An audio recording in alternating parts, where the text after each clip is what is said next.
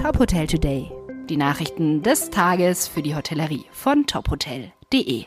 Mit Maximilian Hermannsdörfer. Die ITB Berlin und Statista Q wagen einen Blick in die Zukunft. Statistas Mobility Market Outlook prognostiziert für 2022 ein Wachstum der weltweiten Reisebranche um voraussichtlich 48 Prozent. Die Hotellerie als größtes Marktsegment wächst mit 57 Prozent wohl stärker als Privat- und Ferienwohnungen sowie Pauschalurlaube. Laut Global Consumer Survey von Statista planen über 62 Prozent der Menschen in Deutschland mindestens einen Urlaub in den kommenden zwölf Monaten.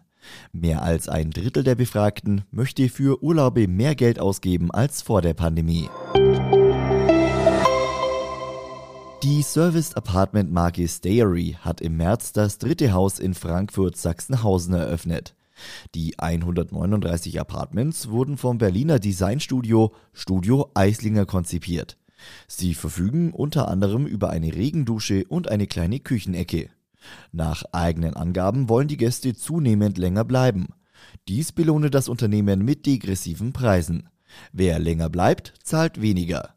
Mit dem neuen Haus setzt Dairy seine Wachstumsstrategie fort. Die weitere gesicherte Entwicklungspipeline umfasse aktuell mehr als 700 Apartments.